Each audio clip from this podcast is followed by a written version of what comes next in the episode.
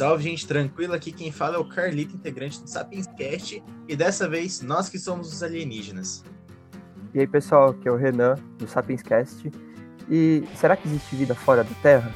E aí, pessoal, aqui é o Felipe. E se existe vida fora da Terra, aonde elas estão? Hoje a gente vai trocar um, um, bater um papo, né, sobre a ecologia do filme Avatar, como vocês viram aí na capa. E me desculpe pela montagem. ah, ficou muito bom, mano. Melhor tá que ótimo. usando as minhas habilidades. e a gente vai trocar um papo sobre vida fora da Terra. Espero que vocês fiquem com a gente até o final, porque o papo tá muito bacana. É isso. Um bom podcast a todos vocês.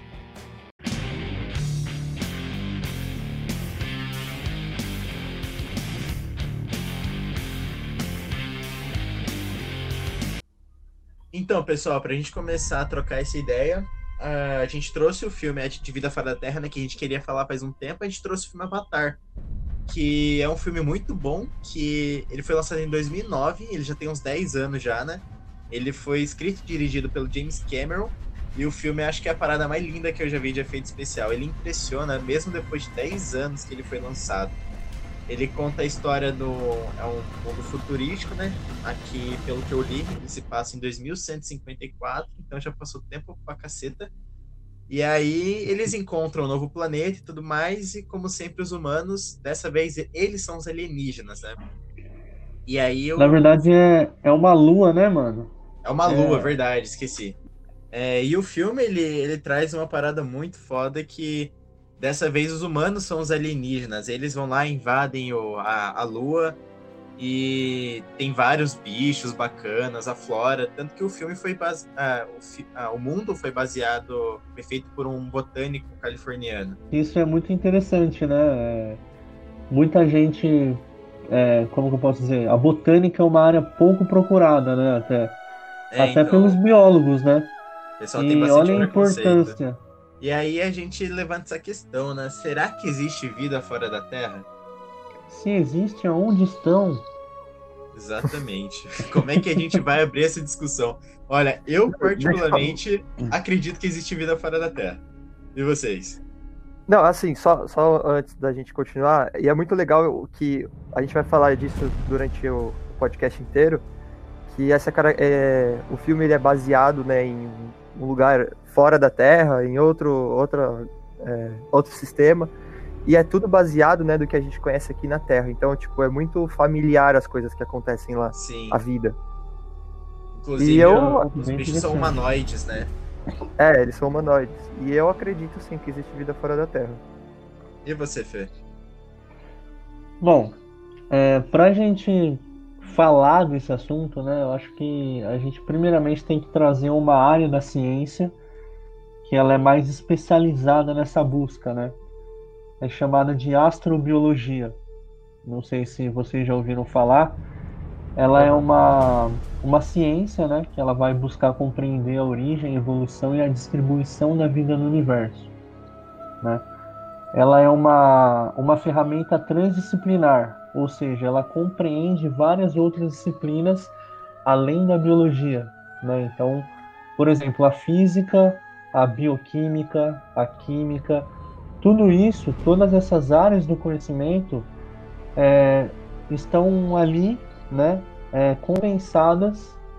para ter é, uma uma busca mais apropriada por vida fora da Terra, né? Ela foi consolidada no final do século XX, é, assim que houve o amadurecimento de pesquisas sobre exoplanetas que são planetas que existem fora do nosso sistema solar, e também sobre extremófilos, né, que são organismos que têm afinidade ao extremo, com é, temperaturas muito altas, muito baixa, ou pH muito baixo, e assim por diante. Uhum. Então, é, inclusive é uma área muito promissora, né, onde estudantes de física e biologia, por exemplo, eles estão é, atualmente visando se engajar nessa área da ciência. Né? Os extremófilos, que é o, os organismos que eu citei, são organismos muito necessários de serem estudados por nós para que a gente possa efetuar essa busca. Por quê?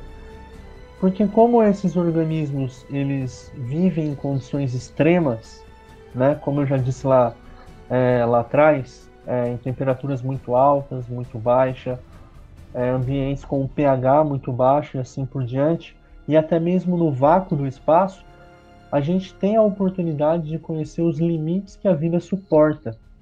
Né? E isso abre um leque muito grande para a gente saber aonde olhar, qual planeta, qual lua. Né? Um exemplo legal disso é quando a gente fala de algumas bactérias extremófilas que vivem próximas a vulcões, em temperaturas muito altas. É, e quando a gente olha para essas bactérias, estuda elas, isso nos dá é, informação para a gente saber como a vida evoluiu nos primórdios do planeta, onde a temperatura que era muito alta, né, o ambiente era semelhante às condições que um vulcão apresenta. Então essa é a importância de estudar os extremófilos, né? E por que que eles são importantes na, nessa área do conhecimento? Primeiro, porque eles dão essa oportunidade da gente saber os limites que a vida suporta, né? Segundo, que tem um, um animalzinho muito interessante que é chamado de tardígrado. Vocês já ouviram falar? Já, muito, é muito bonitinho. Ele é, é minúsculo, né? Exatamente, o tamanho da ponta de um alfinete. Ele é conhecido popularmente como urso d'água. Uhum. E esse organismo ele é classificado como o mais resistente do nosso planeta até então. Né? É, por quê? Porque ele é, resiste ao vácuo do espaço. Né? E os estudos indicaram é, que ele tem essa resistência aí ao vácuo do espaço e à radiação espacial por conta de algumas proteínas específicas que constituem as membranas celulares que compõem esse organismo. Ou seja, essas proteínas elas têm capacidade de proteger o material genético de, do tardígrado, o que, o que preserva as suas características, né? E hoje, é, na atualidade, é um problema, na verdade, antigo até, que os astronautas, quando eles têm que sair, né, para fazer missões lá fora, é, a radiação do espaço sempre foi um problema. Então, alguns cientistas na atualidade estão utilizando é, esse conhecimento dessas proteínas específicas que preservam o material genético e verificando uma forma de passar isso para os astronautas, para que eles não tenham problemas com a radiação, para que a radiação não venha a danificar o material genético, né? Da hora. Então, é, esse tipo de informação, eu acho que ela é necessária para a gente trazer o pessoal para o campo da astrobiologia, né? Bom, então, para a gente continuar esse papo, né?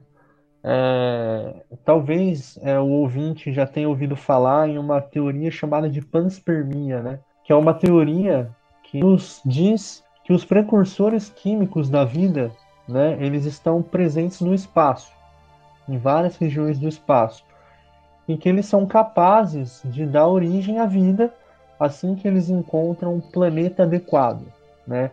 Ou seja, basicamente essa teoria indica que a vida possa ter vindo de fora, né? Que a origem da vida é extraterrena, veio de fora, e quando essas abre aspas sementes da vida acharam um planeta com condições propícias, a vida pôde evoluir. Né? No entanto, na atualidade, essa teoria não é tão bem aceita. Tá? É importante deixar isso claro. É, o, o pensamento dominante científico é de que a origem da vida se deu aqui na Terra mesmo e que ela não veio de fora. E agora eu acho que a gente já tem o campo preparado para entrar aí na questão que o Carlito deixou, que é se existe vida fora da Terra. Bom, as chances da gente encontrar vida fora da Terra, elas parecem ser bem altas, né? Dado o número de planetas, exoplanetas, de estrelas na nossa galáxia, de galáxias no universo e assim por diante. No entanto, a gente tem que deixar algumas ressalvas, né? Porque para a gente falar de vida fora da Terra, a gente tem que entender que a gente vai ter que usar é, uma referência. Né? E a única referência que a gente tem de vida é a vida na Terra. E essa depende de algumas condições, alguns elementos. Né? Então, por exemplo, a vida que a gente conhece depende de água. A vida que a gente conhece depende de energia em forma de calor, de alguns elementos como carbono, hidrogênio, nitrogênio, oxigênio, fósforo e enxofre. Esses seis elementos que eu falei, eles seriam como blocos de construção básicos para que a vida possa ocorrer tal como a gente conhece. Desde bactéria unicelular, desde esponjas do mar, desde dinossauros até seres humanos, né? Então, é baseado nessas condições, nesses elementos que a gente vai nos guiar para essa busca, né? E a segunda ressalva que deve ser feito com essa pergunta de que se existe vida fora da Terra, é necessário dizer que a gente tem que necessariamente fragmentar essa questão em duas. Ou seja, um, existe vida fora da Terra? Provavelmente existe.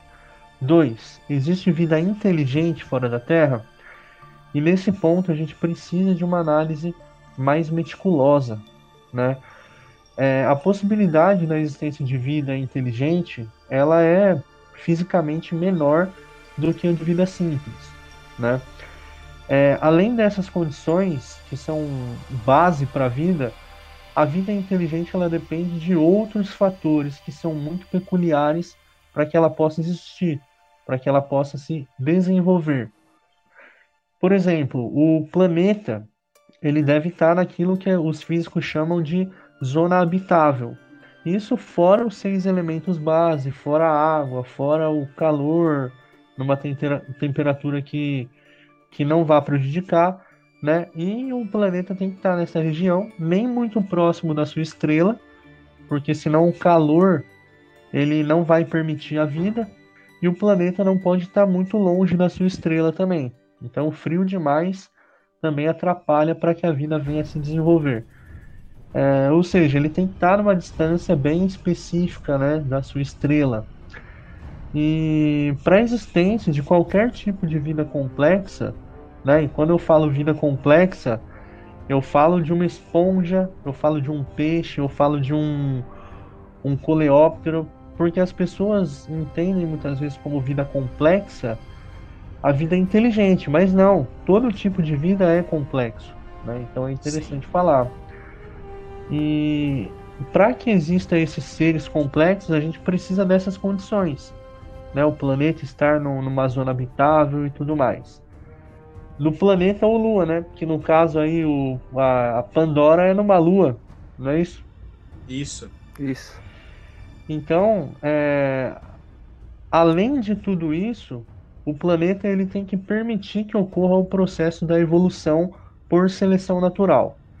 Só que tem mais uma barreira aí nesse argumento. Por quê? Porque a evolução ela não promete no final vida inteligente, né? Se você pega aí é, a história dos ursos pardos, né? É, que viviam lá na Irlanda 50 mil anos atrás, por exemplo. Eles eram marrons, né? Os ursos pardos. Depois que ocorreu a era glacial, né, a era do gelo, digamos assim, por uma mutação aleatória, né, em uma ursa que estava tava esperando filhotes, né, ocorreu uma mutação aleatória em um dos seus filhotes, que é responsável pela, pela coloração dos pelos. E um dos seus filhotes nasceu com a pelagem branca. Ou seja, quando esses filhotes tiveram idade para caçar, qual deles tem a maior probabilidade de pegar a presa? O que nasceu com pelo branco, que é o que sofreu a mutação, ou o que tem, o que já teria pelo marrom? É, sobreviveria o que tem pelo branco, né? Seleção natural. Exatamente. Exatamente. Então, por uma mutação aleatória, os ursos de pelo branco, a partir dali, tiveram maior vantagem, dado essa mutação, no ambiente propício que é o gelo né? Com o passar do tempo, esses ursos de pelagem marrom perderam na competição pela sobrevivência e os de pelagem branca passaram essa característica adiante. né? É isso que a seleção natural promete, né? A evolução por seleção natural. Não vida inteligente, né? Por que, que eu estou falando isso? Muita gente acha que se a gente deixar em um planeta que é idêntico à Terra, com água, na distância que está da sua estrela, na zona habitável, com seis elementos, se você colocar ali uma célula unicelular procarionte no fundo dos oceanos, ou várias células, né, milhares, e você voltar depois de bilhões de anos, vão ter seres pensantes, vão ter é, vida inteligente. Não, não é isso que a evolução promete. Né? O Renan e o Carlito podem falar disso tranquilo também, que eles sabem muito bem dessa característica da evolução. Sim. Né? Sim. E, inclusive, é, a título de exemplo, né, para a gente ver que o tempo não é algo um fator determinante para que a vida inteligente venha existir, os dinossauros, né? Eles ficaram por aqui por 150 milhões de anos, ou seja, por muito mais tempo do que nós estamos aqui. E a gente não vê nenhum relato, nenhuma evidência de dinossauro que escreveu uma poesia ou que criou um foguete e foi para o espaço. Né? Então a evolução ela não promete, não adianta você achar que vai colocar organismos unicelulares num planeta e deixar lá por bilhões de anos que, que depois é de bilhões de anos evolução, né? exato é isso é uma perspectiva é, muito humana né? E egoísta. É, exatamente. Sim. você achar que o final da evolução é a gente. Gente a gente não é o final da evolução é. a gente nunca vai ser o final da evolução. A exatamente foi uma besteira que deu certo e a gente tá aqui. Tanto que a gente é muito vulnerável. Bota a gente sem a gente a gente é so, a gente é sortudo gente é, é verdade. É verdade. E tudo isso, na verdade, é uma questão de interpretação, né? Por exemplo, Sim. o pessoal, o pessoal que acha que no final vai existir vida inteligente, que nós somos o produto final, né? Beleza, é compreensível, né? É, porque é uma questão intuitiva, né? Quando Sim. você olha uma, uhum. árvore lá, é, filogenética, de pessoas leigas que a desenharam, quem tá lá no topo? O Darwin. É o homem que tá lá. Né? Sim. Sim. Então dá a impressão que o topo, né, os filhos de Deus, fomos feitos à sua imagem e semelhança e é super privilegiado somos nós, né? Sim, uhum. mas não é bem assim, cara, né? É, Ou seja, disso. não é. Exatamente. Gente, por muito tempo a gente ficou nessa busca, né, de procurar vida fora da Terra, nessa é, é, se espelhando na gente, né, numa criatura humanoide, a gente Exato, fantasiou é. em cima disso, que viam criaturas humanoides para cima da gente. E tem alguns, é, tanto é que tem eu... alguns filmes que quebram isso. O Guerra dos Mundos, quando eles vieram naqueles uhum. bichões lá, era. Sei lá que bicho que era aquele, parecia um lagarto. um lagarto é. de pé. e aí quebrou um pouco esse Mas... paradigma, né? Sim, sim. Então, é, e, e até no, no próprio Avatar, né? Os naves, que, os navios, que são os, os bichos azuis, os, os nativos, né? Eles mesmos têm a, uma figura humanoide, Sim. né?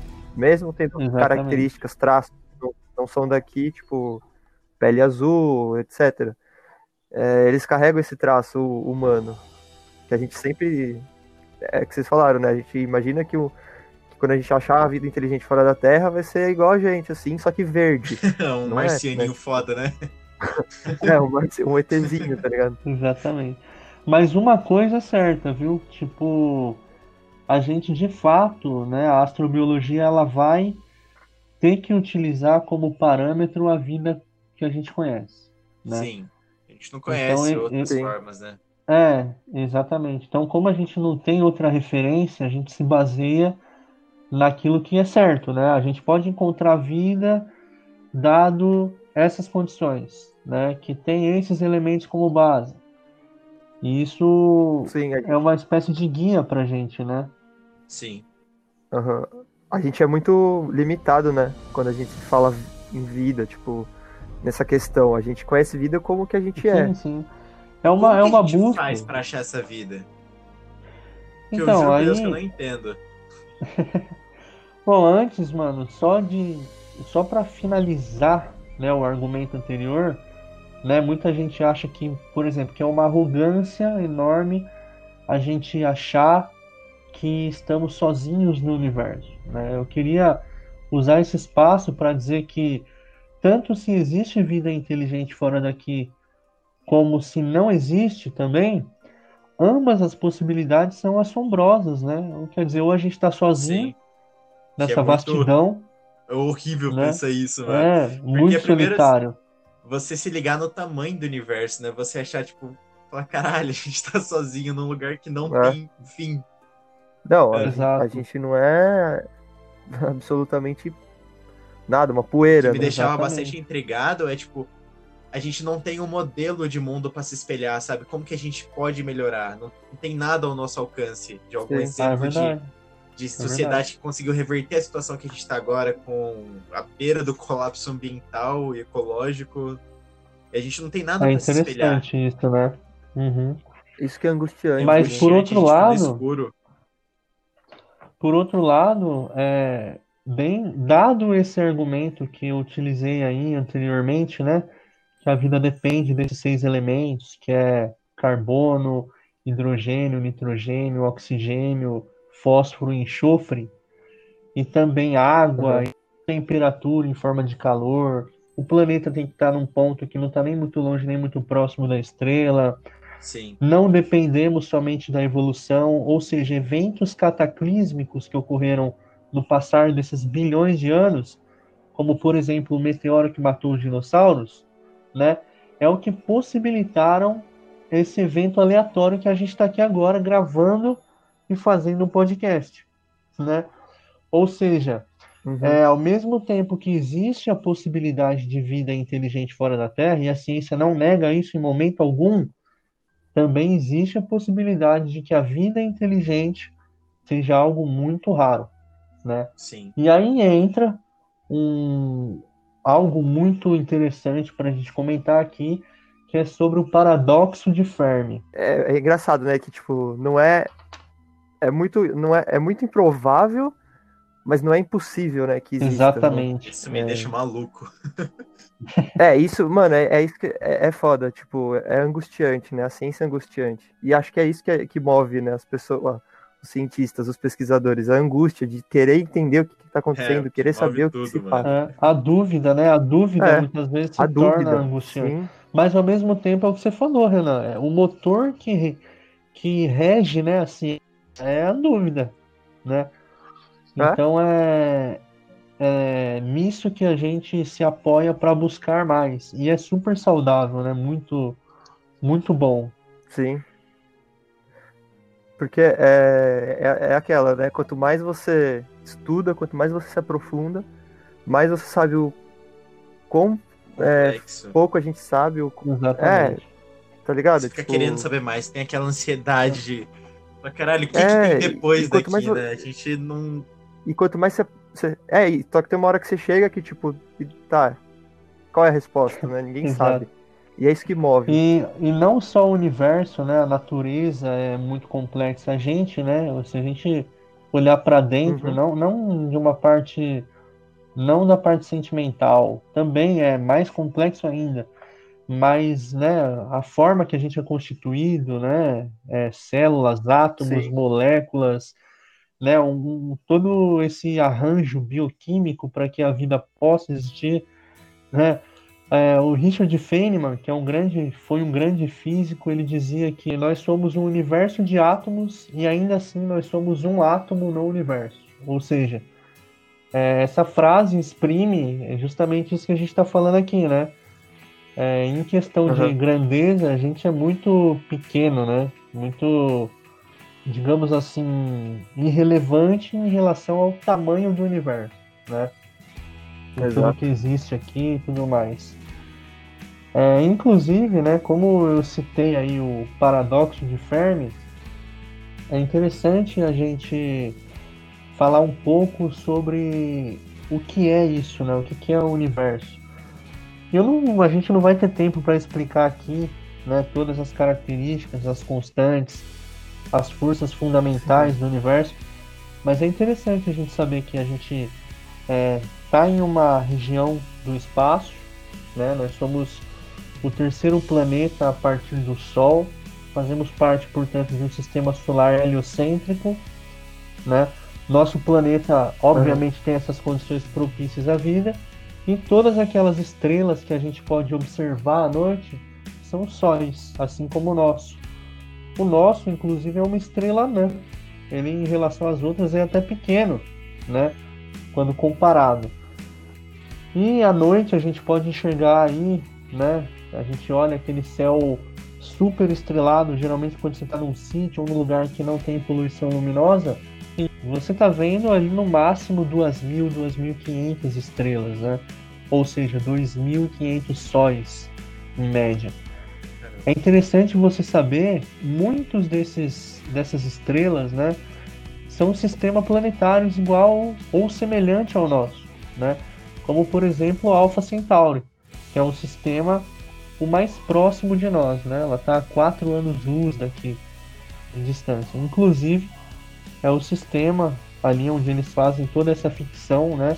Onde uma lua orbita um planeta e nessa lua existe a existência de, de naves, né? Sim. E, enfim. Naves. Exatamente, navios. Então, além dessa quantidade né, de estrelas, a nossa galáxia, por exemplo, Via Láctea, ela contém por volta de 150 a 200 bilhões de estrelas, né? Então você é imagina é que grande parte dessas estrelas tem sistemas planetários em sua órbita, né? E é, não acaba por aí, né? Existem aglomerados de galáxia, né? A gente está num aglomerado que chama aglomerado de Virgem, que tem aí as suas milhões de galáxias também nesse único aglomerado. Uma visão mais ampla, né? O nosso universo tem por volta de 200 a 300 bilhões de galáxias, cada galáxia com os seus 200 bilhões de, de estrelas, com os seus quintilhões de planetas e assim por diante. Ou seja. É o número a... que a gente nem consegue pronunciar, né? É. A, a é, gente tá aqui... é além da nossa imaginação. Exatamente. Então é lógico que quando a gente olha todos esses números, a gente tem a impressão de, pô, mas só a gente aqui é meio, meio merda, né? Achar isso. Mas tem uhum. todo, toda essa questão biológica, física, química que também entra aí para a equação para a gente dizer que talvez seja algo raro, né? Mas vamos supor que a gente não está sozinho, né? O nosso universo é muito amplo. E aí eu poderia perguntar, aonde estão eles? Cadê todo mundo? Inclusive é o que diria Henrico Fermi, né? Que foi quem propôs o paradoxo de Fermi. É, então, o paradoxo se apoia nessa ideia, né, de, da imensidão é, inima, inimaginável do, do nosso universo, da quantidade de astros, né, de estrelas, planetas, buracos negros, assim, enfim, sistemas. Exatamente. E, e o que você falou, que a, só, como, qual, quais são os valores de estrelas só na nossa galáxia mesmo, mais ou menos? 150 a 200 bilhões de estrelas. Só na Só nossa na galáxia, nossa isso. Então, para vocês terem uma ideia, e tem até o, é, uns estudos que, que falam, comparam, né? Que é como se para cada um grão de areia na Terra, cada grãozinho de areia da praia na Terra, existissem 10 mil estrelas no universo. Acho que 10. Então, para uma. Areia, 10 mil? 10 Caraca, mil. Imagina isso. Coisa. Uma areia, Muita coisa. Um grãozinho de areia. 10 mil. Então, cara, é tipo você não tem um, uma palavra que defina o tamanho, entendeu? Então é tipo. É inimaginável. E aí o paradoxo de Fermi se apoia nisso, né? Do, do físico italiano. Exato. Que é tipo assim. Se, se existem tantas estrelas assim no universo inteiro, automaticamente devem existir um monte de planetas semelhantes à Terra. Hum. Né? Mesmo tamanho, etc. Enfim. E automaticamente deve ter vida também nesses planetas. Sim. E aí ele se indaga, né? Aí é, é o, que é, é, o que é o problema lá do, do início. Seria vida inteligente? Seria uma vida complexa, mas não inteligente?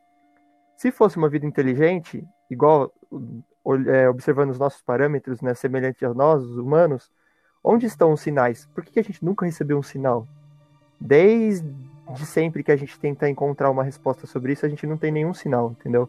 E tem instituições que trabalham só nisso, tentando buscar vida fora da Terra, tanto vida Exatamente.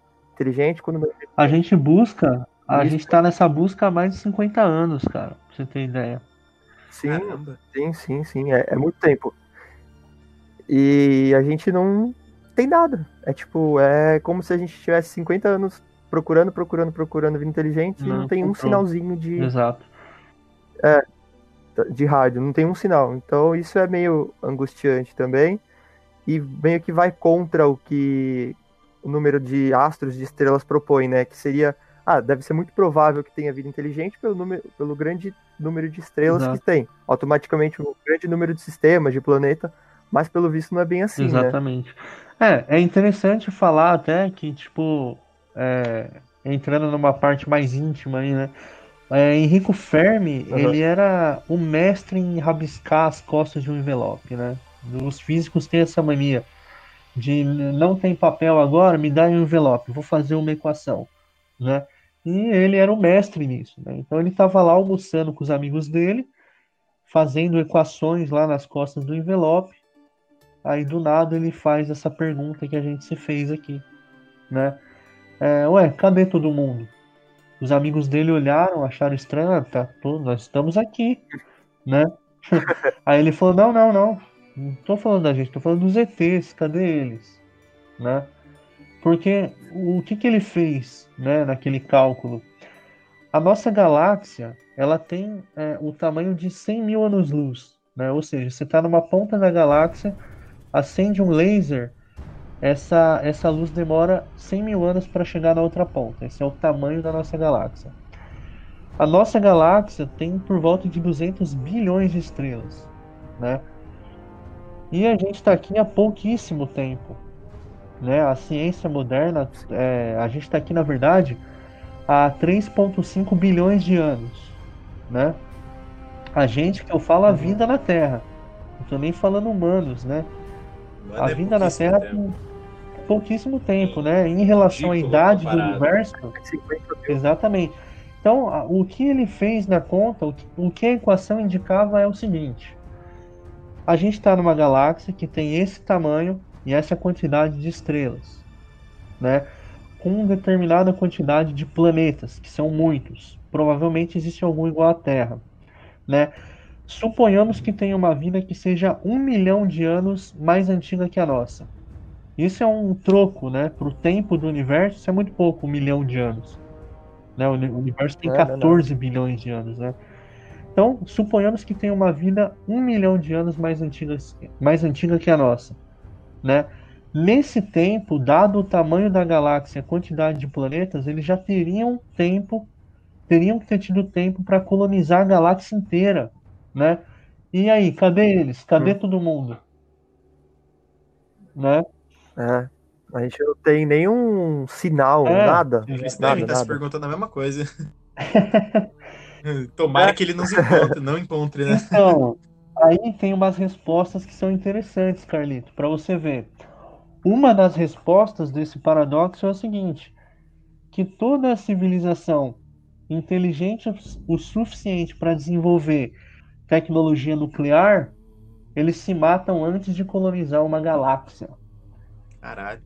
Ou Ah, seja, é, talvez a gente não consiga porque a gente é, né, criou bombas nucleares. É pra onde a gente tá caminhando, É, né? enfim. E tem várias respostas, né? É, enfim. Sim. Aí o Carlito lá em cima, lá atrás, na verdade, ele perguntou como que a gente é, encontra, né? Como que a gente procura, não é isso, Carlito? Isso. A vida fora da Terra.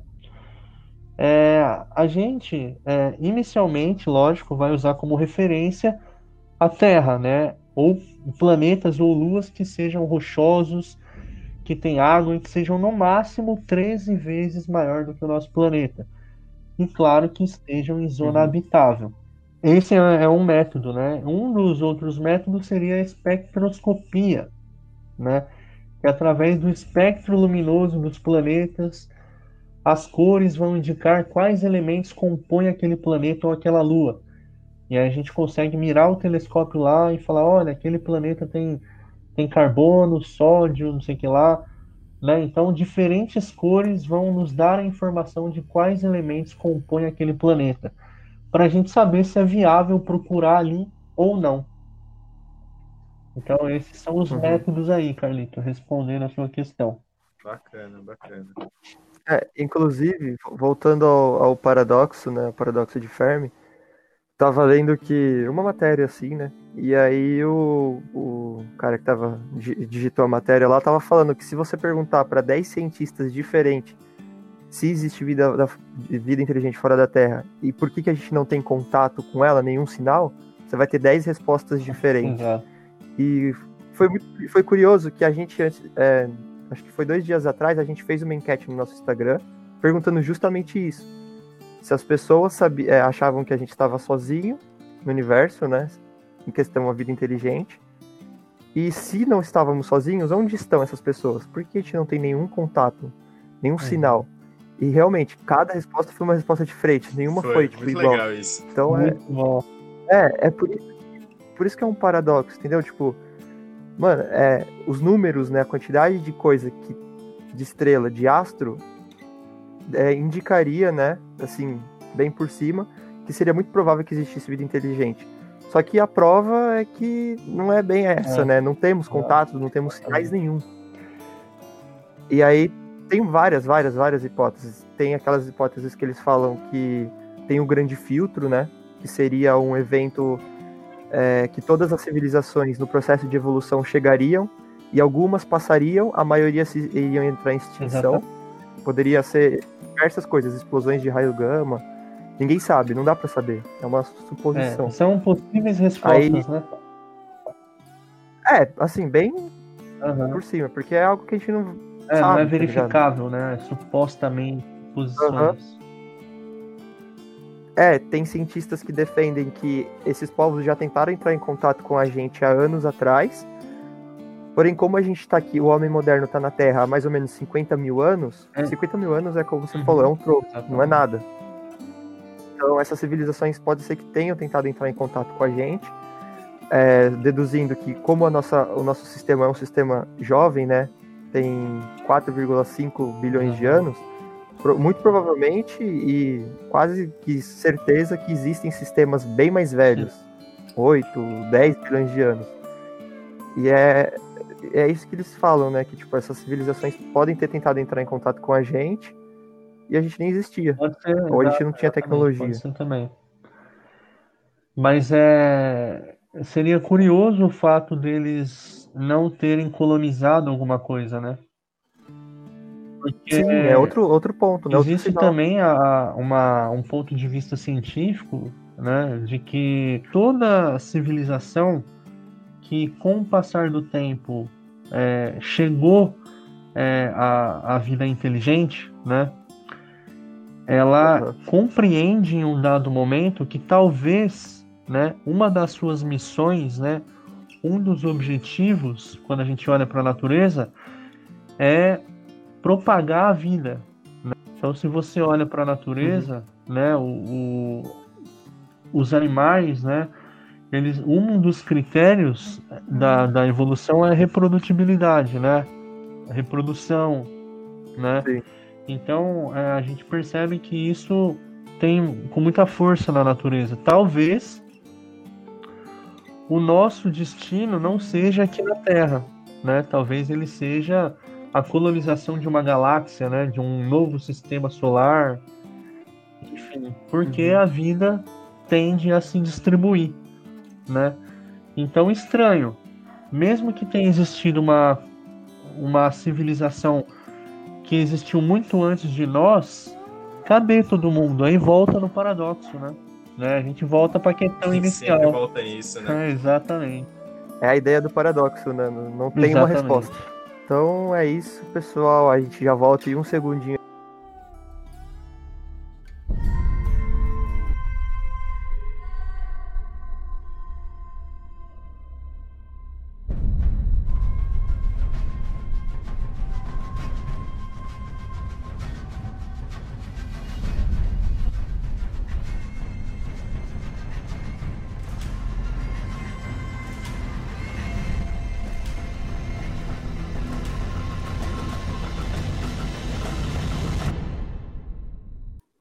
Então, pessoal, para a gente dar uma, entendida aí, né, no, no contexto ecológico do filme, a gente tem que ter na cabeça que a trama toda ela se passa numa lua, né? Numa lua, num, em uma das 14 luas do planeta Polifemos, que é um planeta fictício.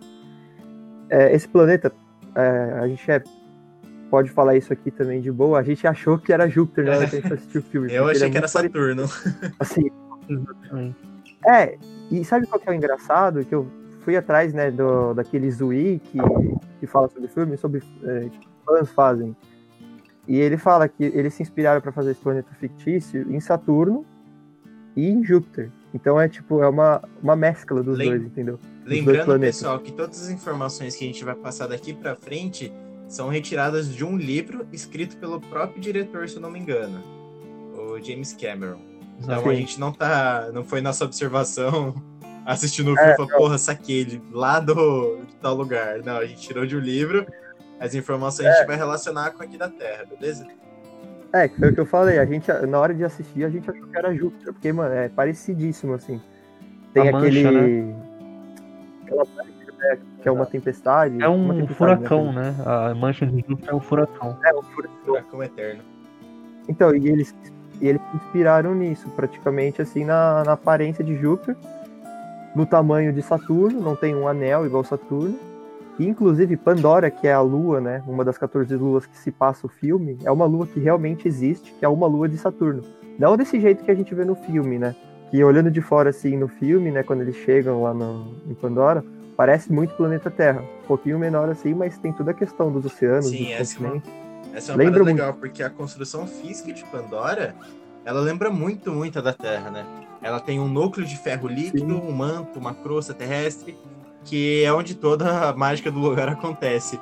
E o excesso de energia é. que é produzido no núcleo, ele deixa a crosta do, do planeta mais frágil e faz com que o movimento continental seja maior e isso vai explicar bastante coisa dos continentes não são tão contínuos e tão longos como o da Terra. Tem a maior presença de oceanos e tudo mais, igual o Renan tinha falado.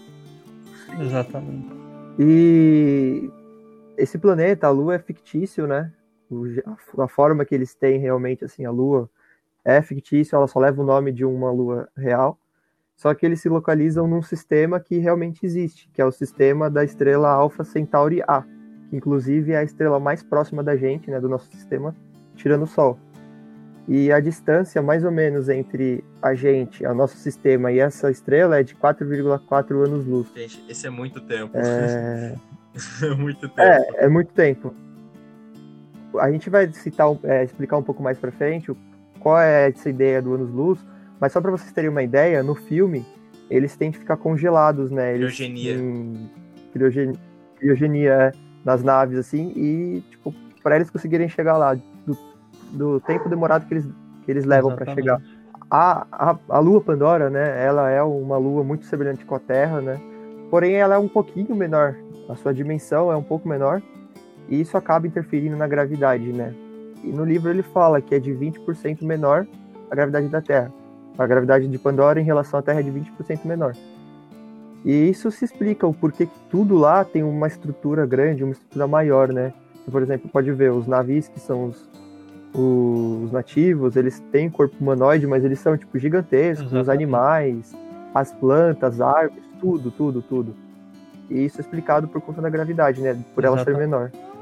E só para voltar um pouco, para vocês não se perderem, eu falei sobre anos-luz, né? Que demora para a gente chegar daqui onde a gente está até a Alpha Centauri A, que é a estrela do filme, né? Que, onde está o planeta, onde está a Lua, que eu falei que demora 4,4 anos-luz. É, o que que, o que que significa essa unidade ah, de medida essa anos-luz? é uma unidade de medida utilizada em astronomia, na física, para tratar de distâncias astronômicas, né? Então, como o Renan comentou, né? Essa lua de Pandora, ela está no sistema da próxima Centauri, né? Ou seja, quatro anos-luz daqui. Isso é o sistema é, planetário mais próximo de nós, né? Quatro anos-luz. E, ou seja, a luz demora quatro anos para chegar até lá, né? E para quem não, não compreende muito bem a velocidade da luz, A velocidade da luz é o seguinte: você pisca e abre, ela deu sete voltas e meia em torno da Terra. Essa é a velocidade da luz, né? E ela, é com essa velocidade, ela demora 4, 3 anos para chegar até lá, né? Com a nossa tecnologia atual, né? É, a gente se move aí no espaço no máximo a 40 mil quilômetros por hora, né? 26 mil se move um satélite em órbita da Terra. 26 mil quilômetros por hora. A luz é 300 quilômetros por segundo. Então, é, esse tempo é o que a luz demora para chegar até lá, né?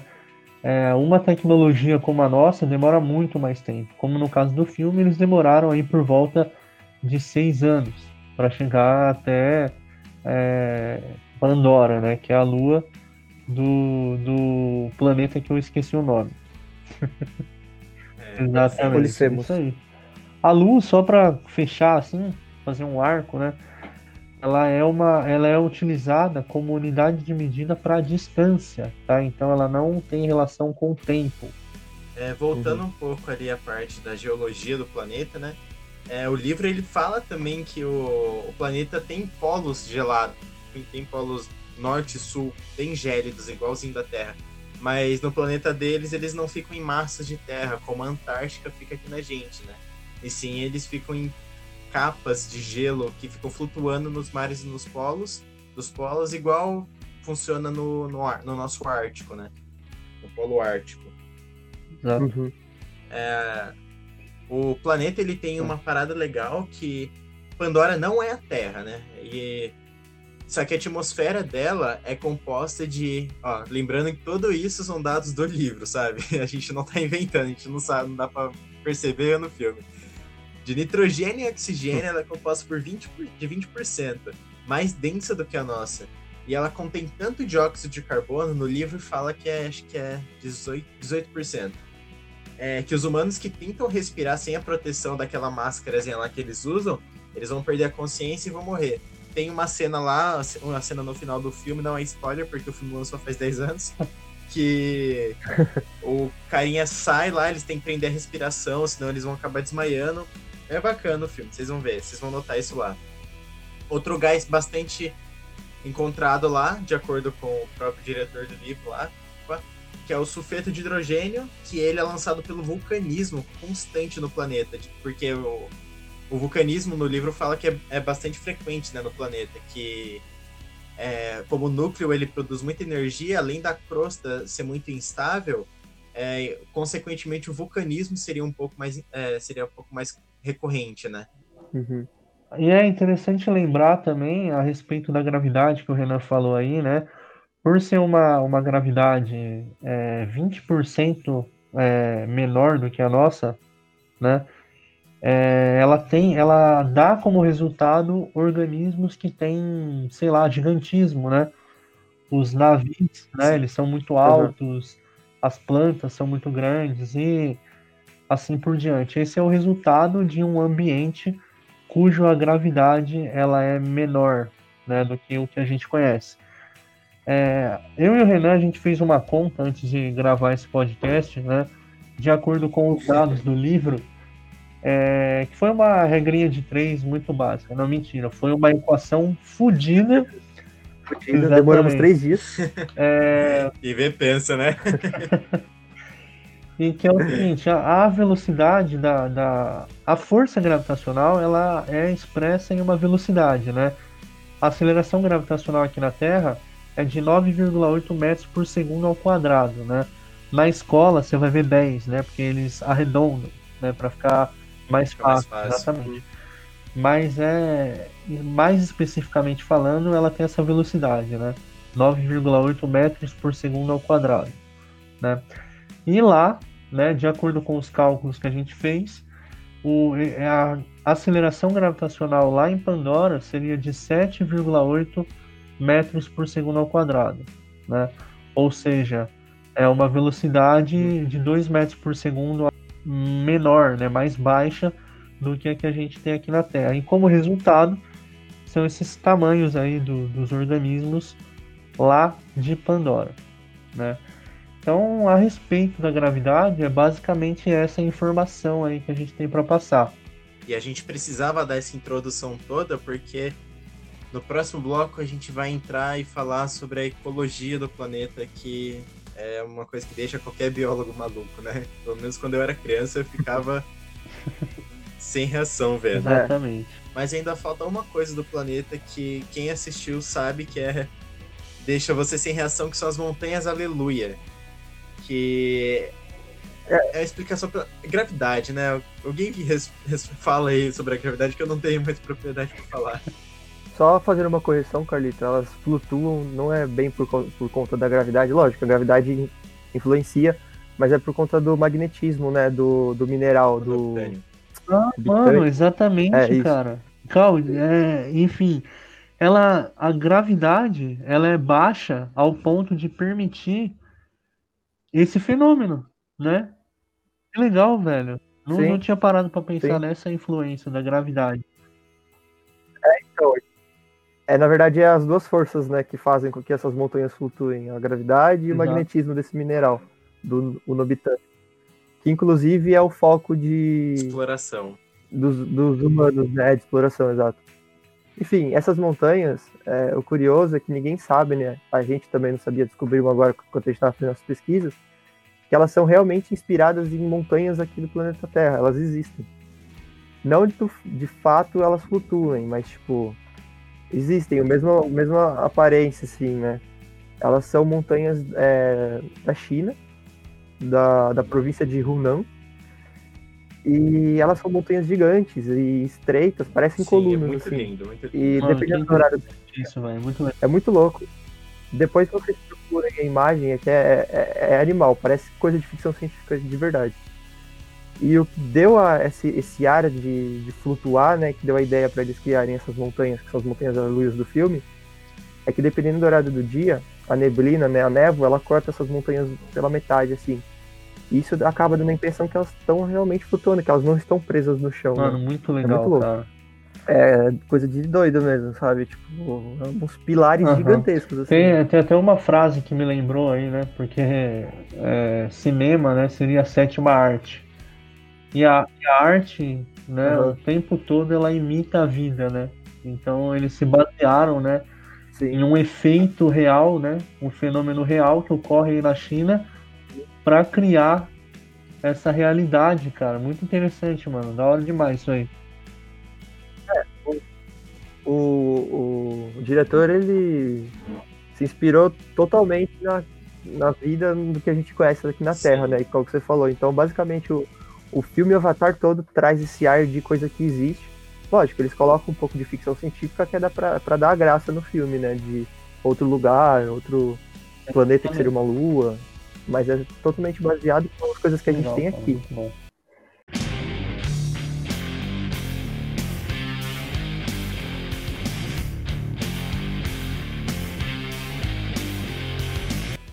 E aí pessoal, estamos de volta nesse terceiro bloco.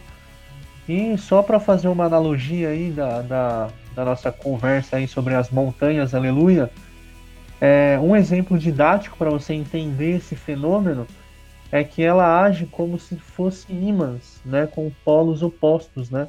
Então quando você põe um imã é, de costas para o outro, assim, né, com polos opostos, ele tende a se repelir. Então é mais ou menos essa ideia aí das montanhas aleluia, né? E agora a gente vai falar um pouco aí da ecologia de Pandora. É, é, a parte mais atraente no filme, né, são, é a vegetação, os animais, é o que mais chama atenção, né? A vida do, do, planeta. Que é o que a gente tava falando no episódio inteiro. Eles se basearam aqui, só que eles deram um toque de ficção científica que ficou algo é, animal.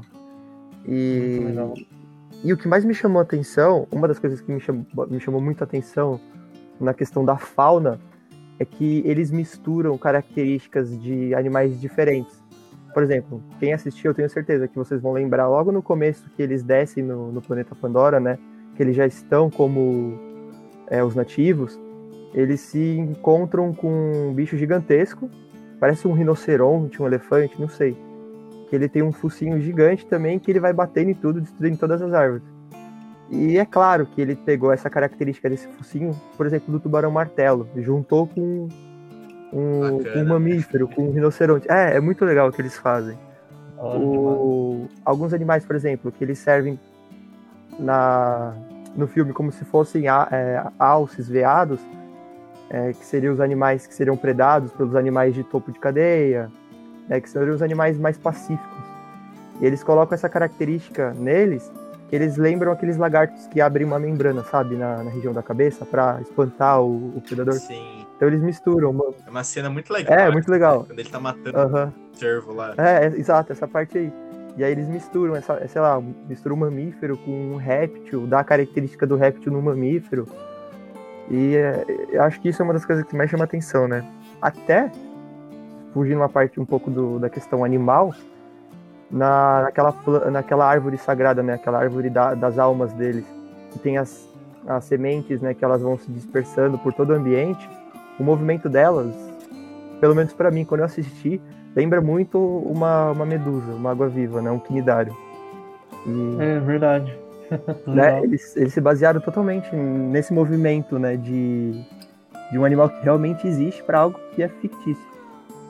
Muito interessante. E, e, assim, o que mais me intrigou, que eu tenho certeza que ninguém deu tanta bola ou não, não prestou muita atenção, é que, lógico, todo mundo percebeu que os animais lá, além do tamanho que eles têm, né? Do tamanho exageradamente, digamos assim, entre aspas, eles possuem seis patas, né? A maioria são hexápodes. Um negócio que chama atenção, né? Chama, então, mas isso, tudo... é isso, que, tá, é, isso que, é, que é engraçado. Chama a nossa atenção, a gente estranha, só que a gente esquece que no nosso planeta, a maioria dos animais também tão, tem seis patas, também são hexápodes, né?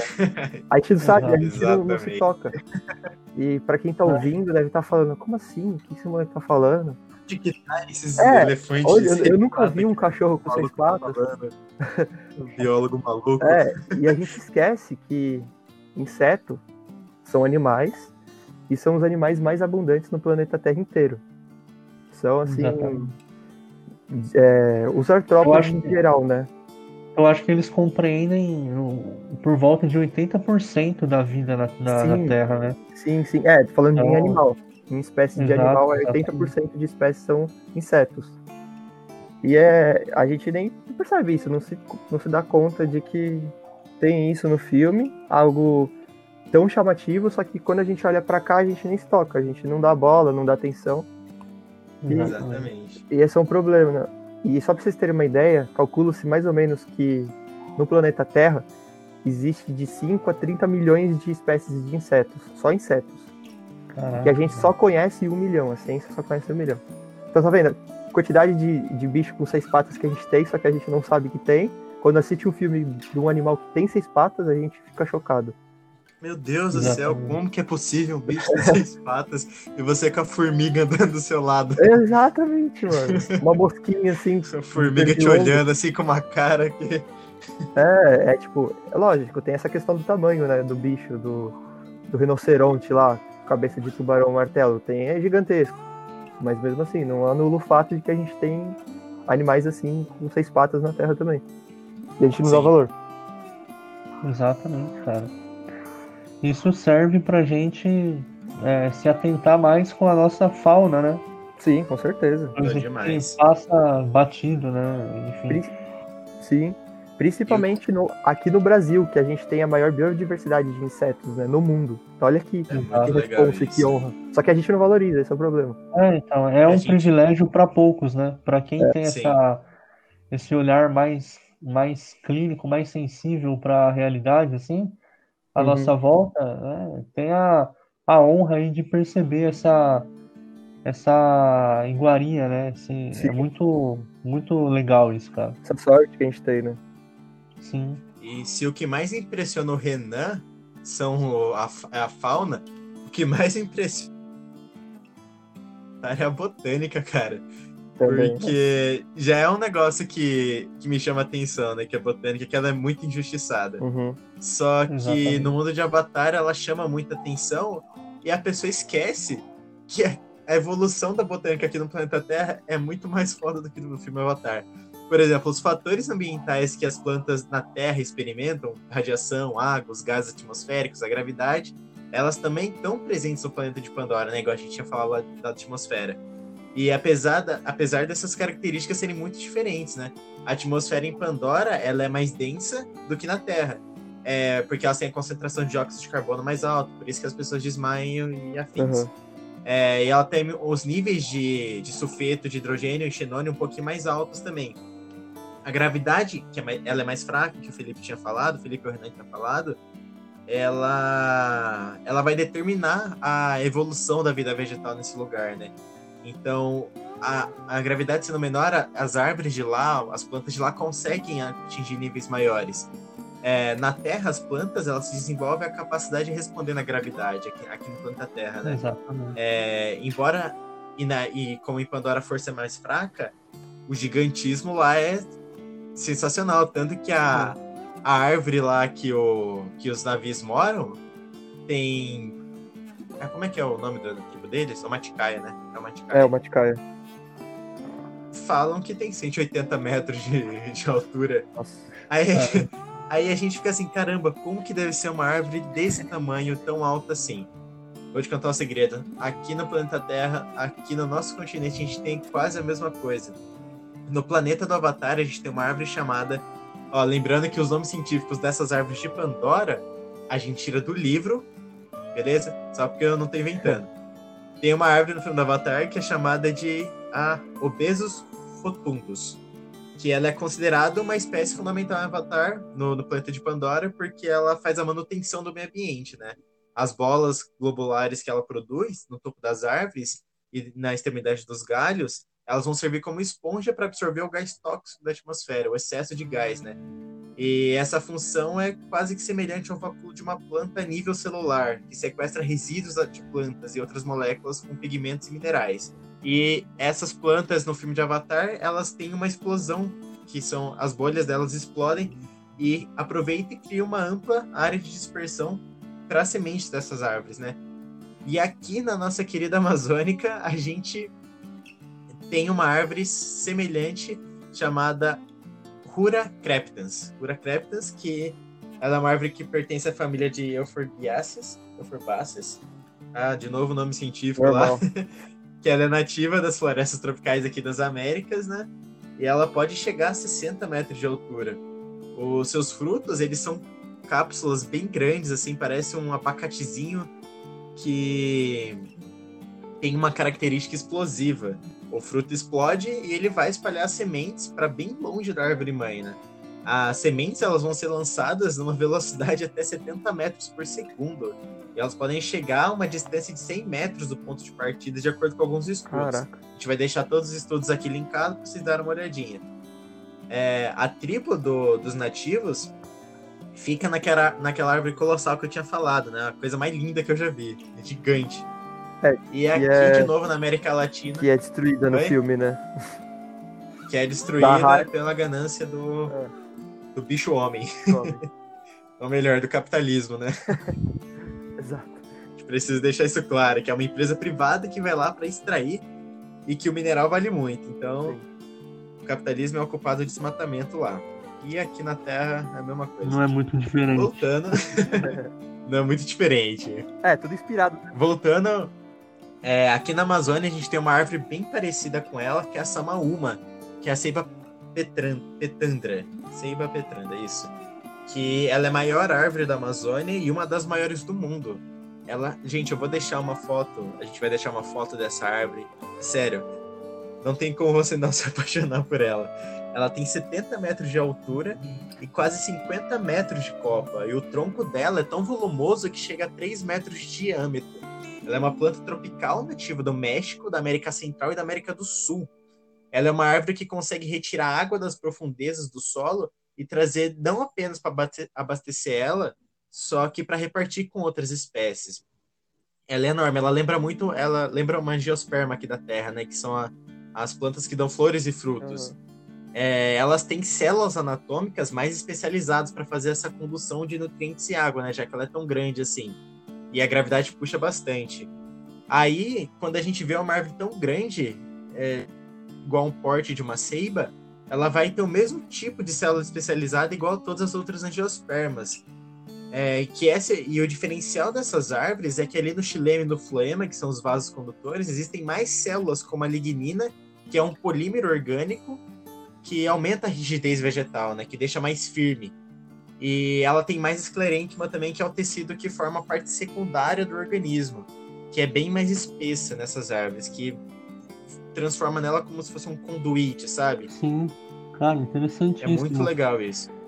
É legal, Carlito, na- nesse ponto aí que você falou de xilema e floema, só para explicar pro pessoal, é, são espécies de conduítes, né? Vamos dizer assim, de forma mais didática, que vai fazer é, o- a movimentação da água do solo lá pro topo da árvore e volta e assim por diante. Isso, Um exatamente. deles, eu uma- não, um deles que eu não lembro qual dos dois, se é o xilema ou floema, ele inclusive ele vai em direção oposta à gravidade, né? Ele sobe com a água. Qual que é? Vocês lembram? É.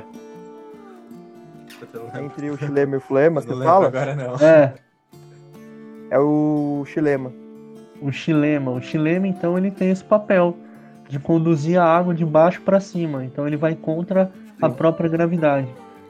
E você vê, né, que é tudo relacionado. O tamanho da árvore, né, ela pode crescer muito mais e, né, e, e essa proporcionalidade é devolvida à força que o xilema vai fazer para subir a água até o topo. Enfim, Sim. Sim. É, muito bacana. O, só pra pessoal entender mais ou menos, o xilema e floema é como se fossem as nossas veias e artérias, vai. Bem, Ah. falando bem porcamente, assim, bem por cima, só pra ter uma noção. não, mas tá ótimo, é isso mesmo. São os condutores de nutrientes, de água, de sais. Exato. Muito legal. Isso botânica é maravilhoso e o É muito louco. muito- faz muita injustiça com É ela. injustiçado Exatamente. demais. O... o bacana é que os nativos aqui da Amazônia, eles consideram essa árvore como mãe, né? A mãe de todas as Uhum. árvores. Porque os tron... o tronco dela é muito volumoso e eles formam, tipo, compartimentos que dá para transformar em habitação, que são transformados em habitação pelos indígenas, né? Caboclos e os sertanejos também que andam por lá. Sim. É, as raízes são usadas na comunicação pela floresta também, que é feita através de batidas, que podem ser ouvidas até um quilômetro de distância Aham. os maias, eles acreditavam que essa árvore unia todas as instâncias do universo. É, suas raízes atingiam o mundo inferior, que é o mundo dos mortos, né, Uhum. para eles, e o tronco repousava no meio da terra, que seria a floresta ali, e os galhos eles sustentavam o céu, onde viviam os Que deuses. da hora.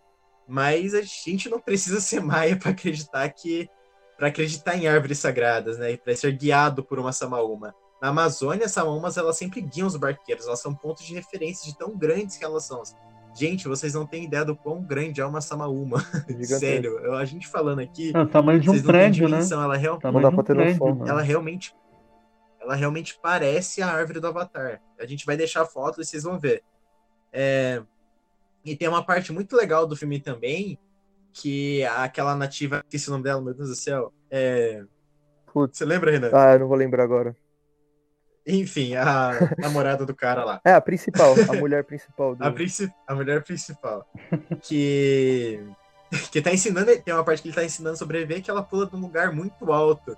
E ela vai caindo sobre umas folhas enormes que, por coincidência, também existe na nossa Amazônia, que é a maior folha do mundo, que é a Cocóloba gigantifolha, que ela pode atingir até 2 metros de comprimento. É a maior folha do mundo, gente. Tá aqui na Nossa. Amazônia. É verdade. E o Brasil é o único. É, é muito foda. E o Brasil é o único país onde você encontra a cocóloba, né? Só que o avanço da Mata, Atl- da Mata Atlântica, não, da Amazônia, sem a preservação do meio ambiente, coloca essas folhas em risco de extinção. Tanto que ela foi descoberta e ela já estava em risco de extinção, né? Uhum. Outra coisa legal que tem no filme, que é aquela planta que o, o Jake coloca a mão lá e ela puxa para baixo, ela fecha. Ah, sim. Lembra bastante a dormideira aqui, né? Do, É verdade. do Brasil. Tem o mesmo mecanismo, Ela né? plantinha que você cutuca e ela vai fechando assim para se proteger. É verdade. Uma parada muito bacana do filme que também impressiona é aquela conexão, né, da rede que a floresta toda se conecta. Que funciona meio que a ecologia do lugar, né? Que e aqui, lá no filme, né, a as plantas elas vão se conectando, elas conversam entre elas. A, a floresta inteira tem uma conexão bem íntima, né? No começo do filme a gente vê a, a cientista lá, a botânica, colocando é, uma seringa e tirando um pouquinho de extrato, ela vendo toda a conexão que tem na floresta. E aqui no planeta Terra não é diferente. Aqui a gente tem um negócio chamado de rede de conexão de micorrizas, que a gente falou lá no episódio de fungo, só que a gente falou bem por cima. É, as espécies que vivem em comunidades ecológicas, elas vão construir teias muito, muito, muito complexas de interação. E revelar toda a arquitetura dessas redes é fundamental para a compreensão da dinâmica ecológica e evolutiva da natureza, né? E tem sido muito difícil caracterizar a estrutura da maioria das espécies que, que vivem nesses sistemas ecológicos. As redes, de micorriza basicamente por um micélio que vai interligar as raízes de duas plantas ou mais. Vocês lembram o que é micélio, né? Se você não lembra, ouve lá nosso podcast sobre É, a gente fungos. falou lá, hein? tá muito bacana. Falamos bastante. É, e, esse, e esse evento de, dessas redes de micorriza, ela vai ocorrer em quase todos os ambientes terrestres, com exceção dos polos mais extremos e gélidos do planeta, né? Como o Ártico e a Antártica.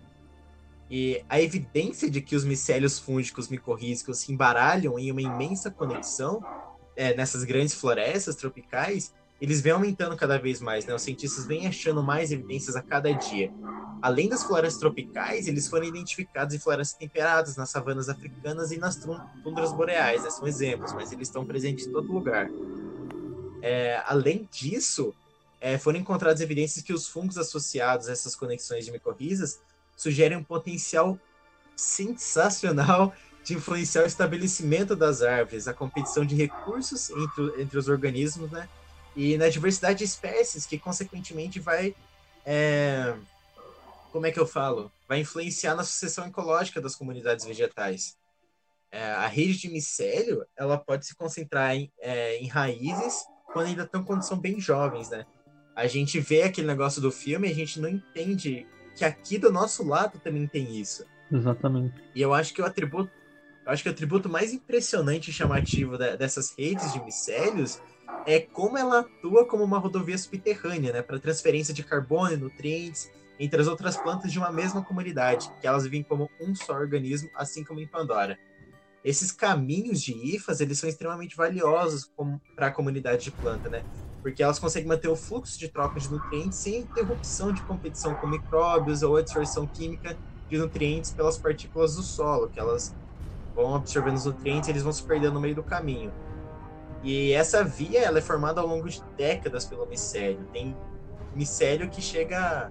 Se lembra a distância? Acho que era 500 metros, um quilômetro. era quilômetros. Era na hora quilômetros. Era quilômetros. É. Era, muito, era muito longe, muito longe. É, tá, mas a gente ainda não tem essa rede toda, mas por que, que uma árvore ia querer ajudar a outra aqui na Terra se a gente vê tanta competição, né?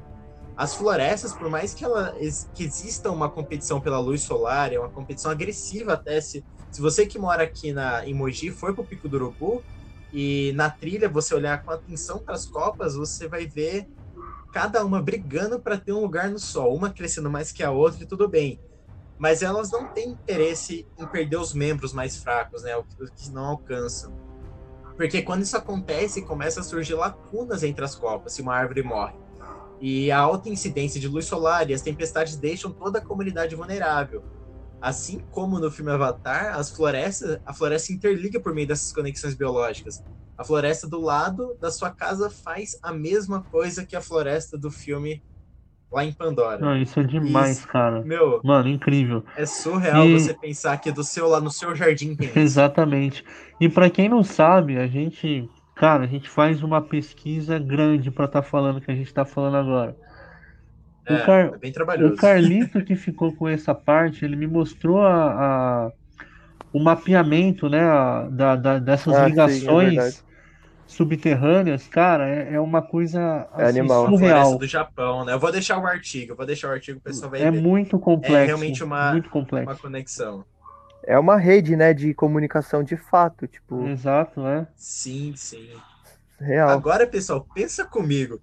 Se só em um fragmento minúsculo de floresta já existe uma conexão forte, Imagina como essa rede de internet biológica né, se comporta na floresta amazônica. Nossa. Vocês conseguem ter dimensão de uma floresta que tem anos, anos, anos, anos, de como essa conexão se interliga tão forte assim.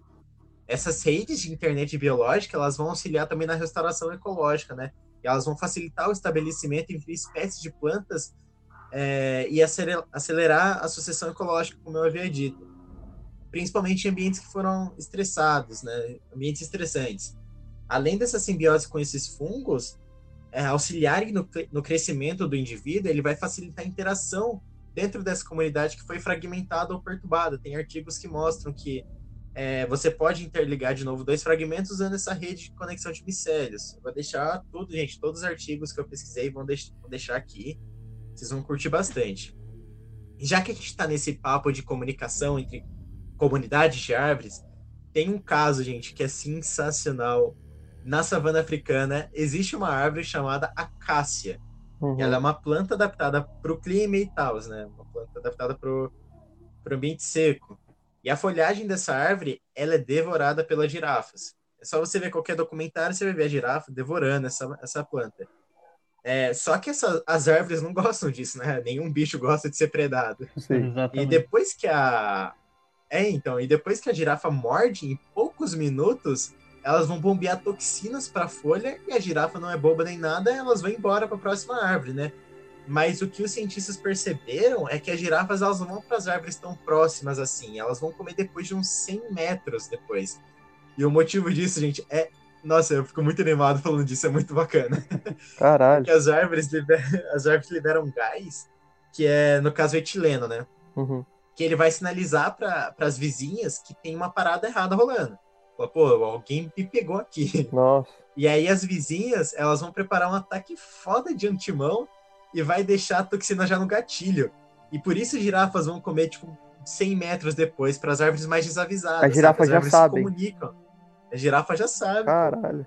E aí as árvores têm essa comunicação entre elas, né? Gente, a árvore é um bagulho muito Mano, cara, então a comunicação não é só entre árvores. A girafa entende a linguagem, velho. Sim. Entende. Mano. É só a gente que é bobo, né? E não compreende direito. É, cara, é, muito bom, é, velho. É, é igual no filme, né? Até lá no filme, os animais, as, as, as plantas, os navios, eles se comunicam, eles têm essa ligação, né? Sim, sim, é muito bacana. E uma, uma parada legal também que eu pesquisei fechando aqui, que rola aqui nas plantas da Terra, né? Que parece que foi tirada do mundo de Avatar são que algumas árvores elas conseguem emitir substâncias que elas vão ter predadores específicos para cada inseto que estiver comendo as folhas dela. Caraca, Nossa. Isso é muito bacana, muito bacana. É, eu recomendo o livro A Vida Secreta das Árvores e mais alguns artigos que eu vou deixar linkado aqui, que, a gente, que eu tive que ler para pegar esse conteúdo. E vocês vão gostar demais, gente. Então, Sério, a parte botânica do Muito tanto forte, do Avatar, tanto da nossa Terra é sensacional. Então a gente estuda em botânica, que é a parada mais legal que existe. É muito bom, cara. Muito legal. E uma. E, mano, uma questão muito importante também do. Muito visível também, né, do, da Lua, é a questão da bioluminescência, né? Que, tipo, Nossa, tudo brilha. cara. Sim, a bioluminescência É, é, Tudo, bacana. tudo É. brilha. Esse é o ponto que eu ia falar agora, Renan. Você tirou as palavras da minha boca. Então fale. Cada um de vocês tiveram coisas que chamaram a atenção. O que me chamou a atenção foi essas cores, cara, gerado aí pela bioluminescência. Incrível demais, velho. Sim. Muito legal. Fala um pouco disso aí pra mim, que eu tô curiosaço. É, então, pelo que eu pude ler no livro, ele fala que o planeta, ele. Como ele está próximo das luas, da, do planeta, a Lua está próxima do planeta, é, os períodos de noite são muito curtos, né? Então o planeta deve ter arranjado outra forma de se comunicar. As noites não são, são, são curtas, né? Então o planeta, a evolução arrumou outro jeito deles se comunicarem. Se aqui na Terra a gente. diz- Olha como. Gente, vocês não estão ligados de como a evolução na Terra é mais foda que a evolução no Avatar. Aqui na Terra, os nossos animais desenvolveram visão noturna, ecolocalização, bioluminescência para se comunicar no escuro. Lá no planeta de Avatar, como a eles não têm uma, uma noite tão longa, foi só a bioluminescência. Então foi um jeito que a evolução achou dos seres vivos se comunicarem, sabe? Legal. É, É aqui, muito eu bacana. acho aqui a gente lá- tem. Lá eles também não enxergam tão bem, né? Então a bioluminescência age nesse, nesse É, espectro aí, então. né? É muito bacana. Aqui a gente, Gente, tem. a vida tem- na Terra é sensacional. É, a gente tem milhares desses mecanismos, né, de, Sim, de comunicação, água, aham, no do, céu. dos seres vivos atraírem outros seres vivos para se reproduzir, para caça, para defesa, para tudo. Só que a gente é o que a gente fala, a gente tá tão acostumado a não dar valor que a gente nem percebe. É Essas que coisas assim. a, a gente é muito novo, né, também, cara, se você for parar pra pensar. Sim, Vou entrar num ponto até filosófico aqui antes da gente continuar, mas é que nem você pega aí o universo, 14 bilhões de anos, né? Você Uhum. pega a idade da Terra, 4,5 bilhões de anos, né? Ah, a vida se iniciou há 3,5 bilhões de anos, tá ligado? Aliás, 3,8, né? Que é a origem, mas a ciência ainda não, não sabe responder. E Uhum. né, nós, os seres humanos, assim, é 50 mil anos, né? O que, que é 50 mil anos? Não é A nada. ciência moderna, a ciência moderna tem 500 anos, velho. Nossa, Então, quer dizer, é um, é, de é um estalar de dedo, assim, que, cara, você vê, tem tanta coisa pra conhecer e a gente não sabe nada, velho. Enfim, não sabe. Gente, sério. Quando vocês forem, você que tá ouvindo, for fazer uma trilha, você que não é biólogo, porque biólogo tem essa mania, né? Fazer trilha com biólogo é a pior coisa que existe, porque ele Para toda toda hora. Para toda hora pra ver um pedaço de terra. Você que não é biólogo e for fazer uma trilha, você que mora em Mogi, for subir no Pico do Urubu, comece a perceber esses mecanismos, sabe? Olha pra cima, olha a planta que tá do seu lado e você vai começar um olhar mais, mais sensível para elas. Você vai ver o quão fantásticos são os organismos que a gente tem à nossa volta e que a gente tá destruindo eles a fogo. exatamente. cara. de verdade. Coleta fungos, Pre- sabe? Coleta fungos. É muito legal. Pega cara. qualquer coisa do mato. É muito bacana. E é, essa é a minha lição de casa para vocês.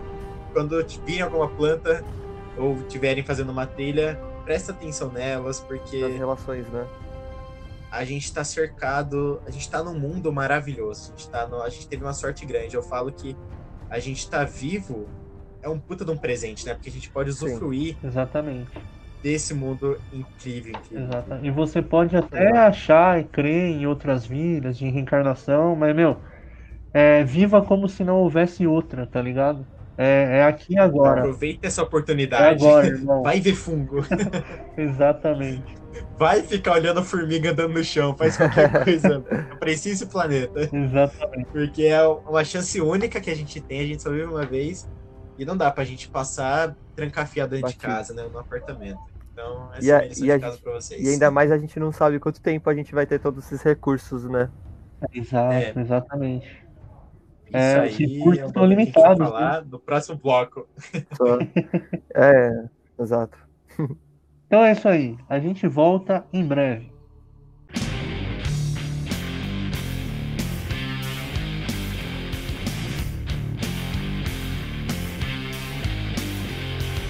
Bom, pessoal, é, é lógico.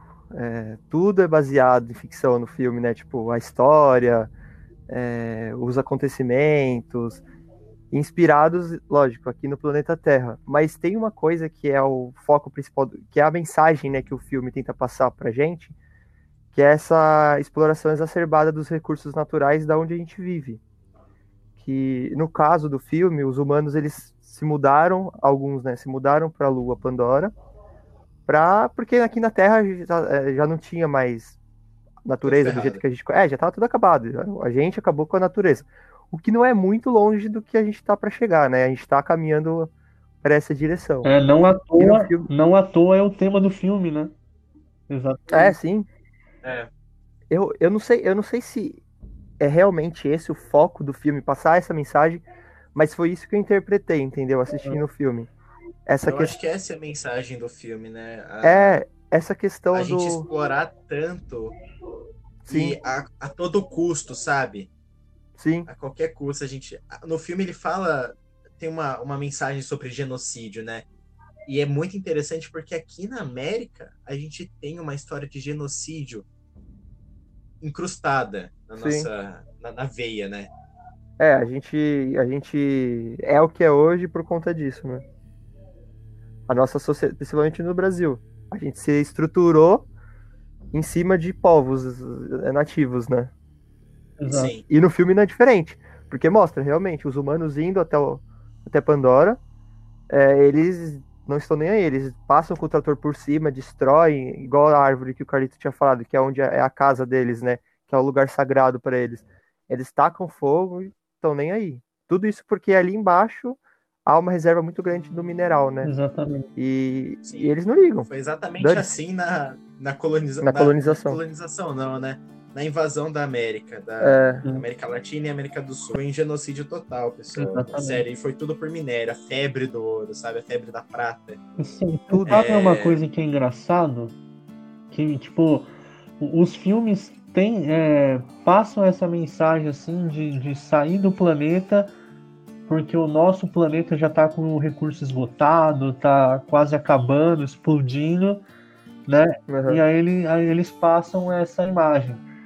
Sem perceber, uma coisa muito interessante que o astrônomo Neil deGrasse fala, que é que se tem condição, tecnologia o suficiente para sair daqui e colonizar um planeta novo, é sinal de que a gente tem condições de reaproveitar o nosso que ainda dá tempo, né? Então, Sim, é, o critério é meio invertido, né? Tipo, a gente não tem que sair do planeta porque o planeta está acabando, sabe? Ou porque é. o recurso está acabando. Não. Vamos sair daqui por exploração, né? Para propagar a vida para o universo, sabe? Uhum. Mas não, né? E essa parte de. Então, fica aí um, essa parte de exploração... uma reflexão. Sim, essa parte de exploração é bem sensível do meu ponto de vista, porque aqui na Terra a gente tem tanto recurso, a gente tem é, condição de alimentar a população inteira, só que o nosso sistema, eu odeio sistema, ele vai favorecer o, o, Elon Musk que vai mandar o carro pro espaço, tá ligado? Sim. Isso é o que é uma situação delicada de você falar, né? Porque Sim, como você vai Gente, é surreal. Você tem gente morrendo de fome. E você usa esse dinheiro, por mais que sejam iniciativas privadas, pô. Iniciativa, iniciativa privada tá mais preocupada em mandar um, sedã pro espaço do que salvar a vida aqui da Terra, entende? Você. Isso não entra na minha cabeça, de verdade. Eu acho que sim, a gente tem que fazer exploração espacial, só que enquanto a gente tiver pessoa, é, organismos da nossa própria espécie morrendo de fome e a gente poder fazer alguma coisa e a gente não fizer, a gente não pode fazer, não pode dar esse próximo passo, porque a gente não está preparado para esse próximo passo que é sair do nosso planeta. Essa semelhança, né, que o filme traz para a realidade nossa que a gente vive e, e, já viveu, principalmente, que é essa devastação do, da nossa natureza, né, destruição total para você pegar um negócio lá que você vai transformar em dinheiro no final das contas, né? Exatamente. Sim, Sendo que a nossa é, é, a riqueza invertida, né? A nossa maior riqueza seria a natureza, tudo que a gente tem. Só que o que importa mesmo é o dinheiro, é um pedaço de papel.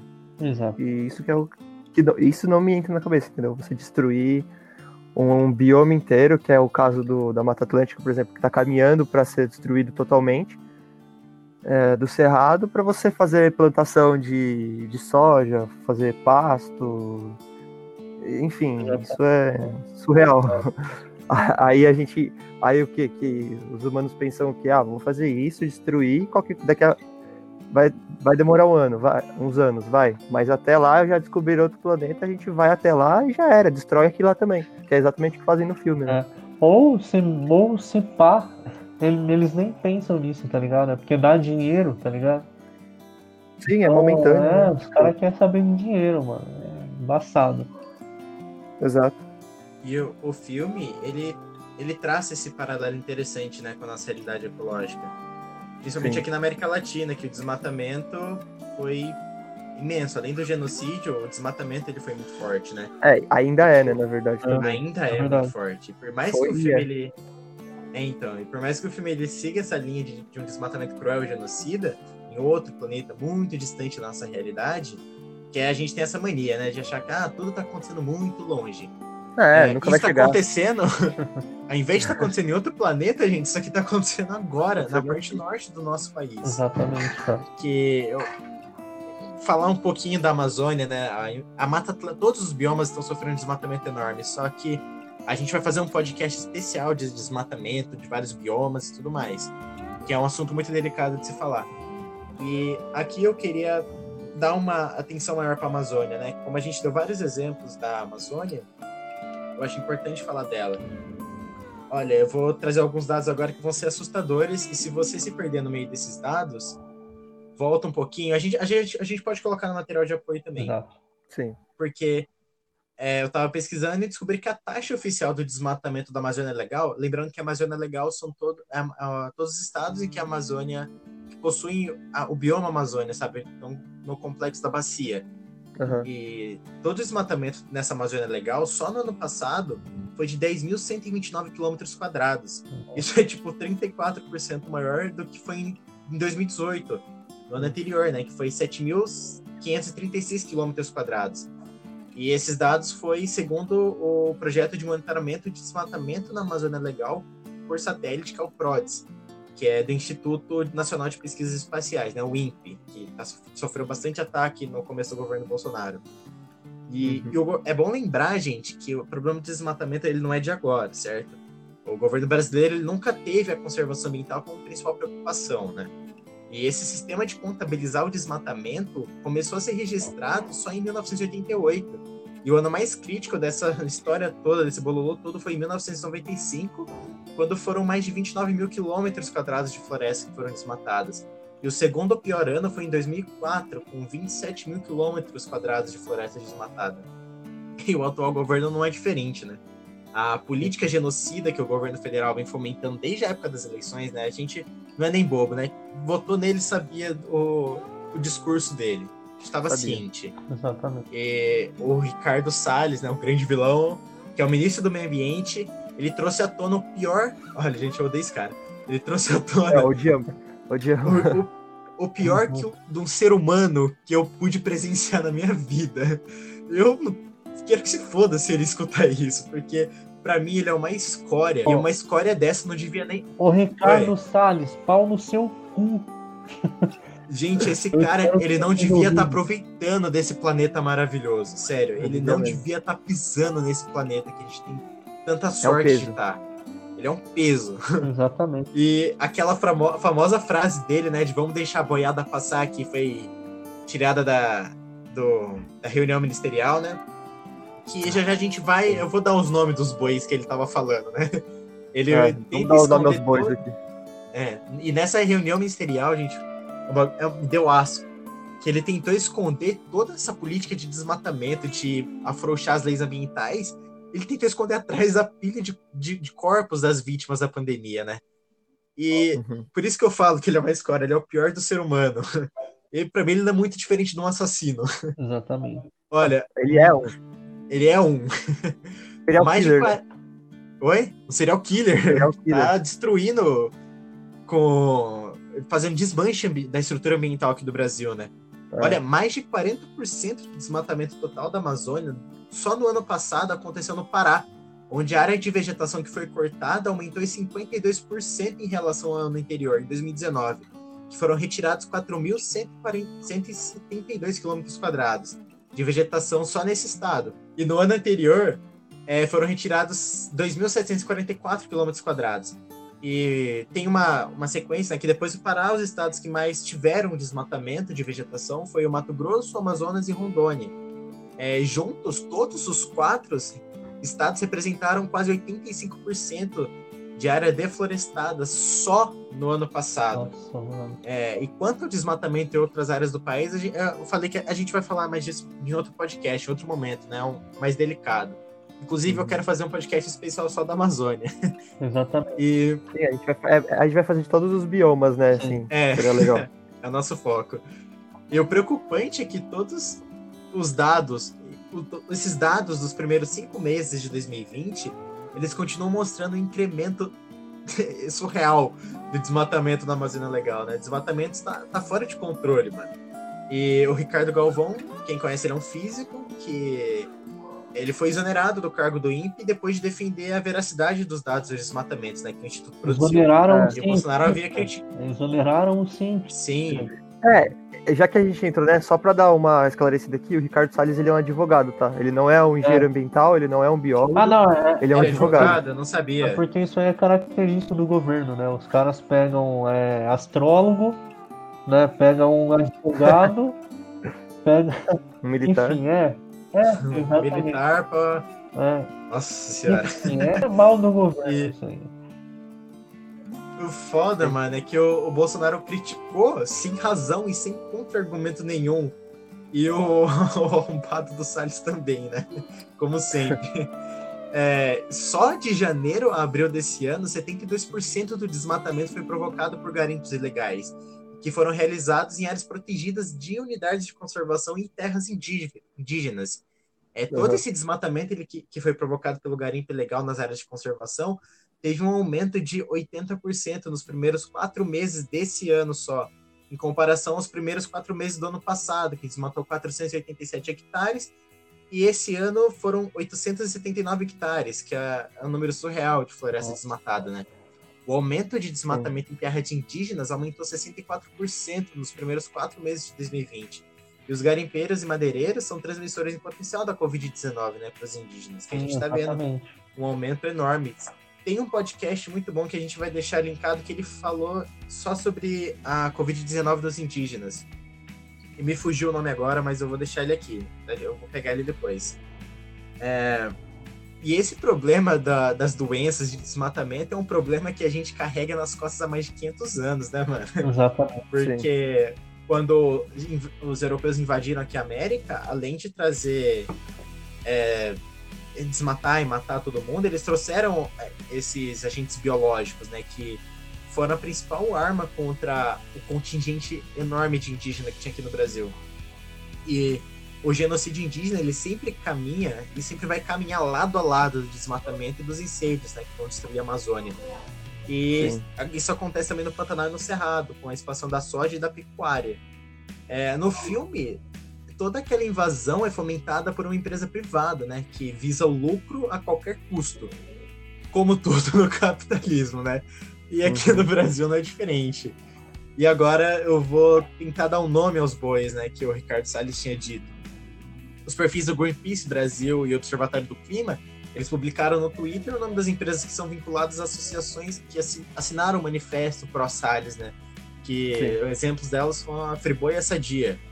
Um artigo publicado na revista Science, no dia 16 desse mês, se eu não me engano, é, diz que até 22% da soja e no mínimo 17% da carne movida produzidas na Amazônia e Cerrado juntos são fruto de desmatamento ilegal. Então, a gente. é, é muito grande esse número, né? nossa. Ao invés de Mano. dar muita raiva, não dá? É. É revoltante. É revoltante. Pra revoltante. quem não, não, entendeu a- o tamanho de quando o Carly tava falando lá de, da- do desmatamento, cada hectare equivale a 10 mil metros quadrados, tá? Então ele falou é a, de 800 né, hectares esse ano de desmatamento. Isso é, você multiplica aí, 800 multiplicado por 10 mil, tá ligado? Esse é o É tamanho. muita coisa, cara. É muita coisa. É pessoal. muita perda, é muita perda. É muita. Vocês não tão, têm noção. E a gente sabe. A gente sabe que os grupos de pessoas que, que são pegas desmatando, elas não têm articulação necessária para levar aquelas maquinarias imensas para dentro da floresta fechada, né? Sem um auxílio monetário, sem um investimento. Exatamente. Então a gente sabe que são grandes empresas que fomentam toda essa merda e a gente só precisa descobrir quem. Só que parece que o Brasil fecha, tem uma venda, né?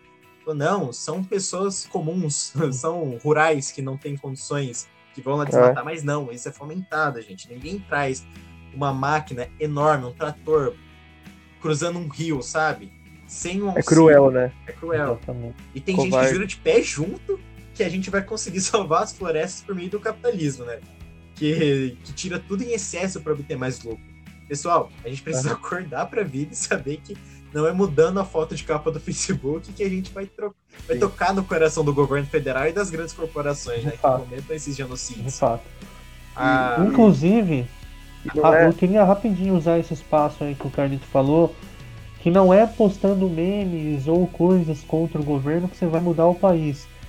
Quando você vê né, o trabalho de um divulgador da ciência passando pelo seu feed, uma pessoa que está no meio científico, publicando artigos, compartilhando informações recentes, meu, não pense duas vezes, compartilha, ajuda. entendeu? Isso é muito importante, cara. Sabe? A gente visa fazer um trabalho que o conteúdo não é pra gente. A gente tá vivenciando isso aqui, ó, o dia inteiro, né?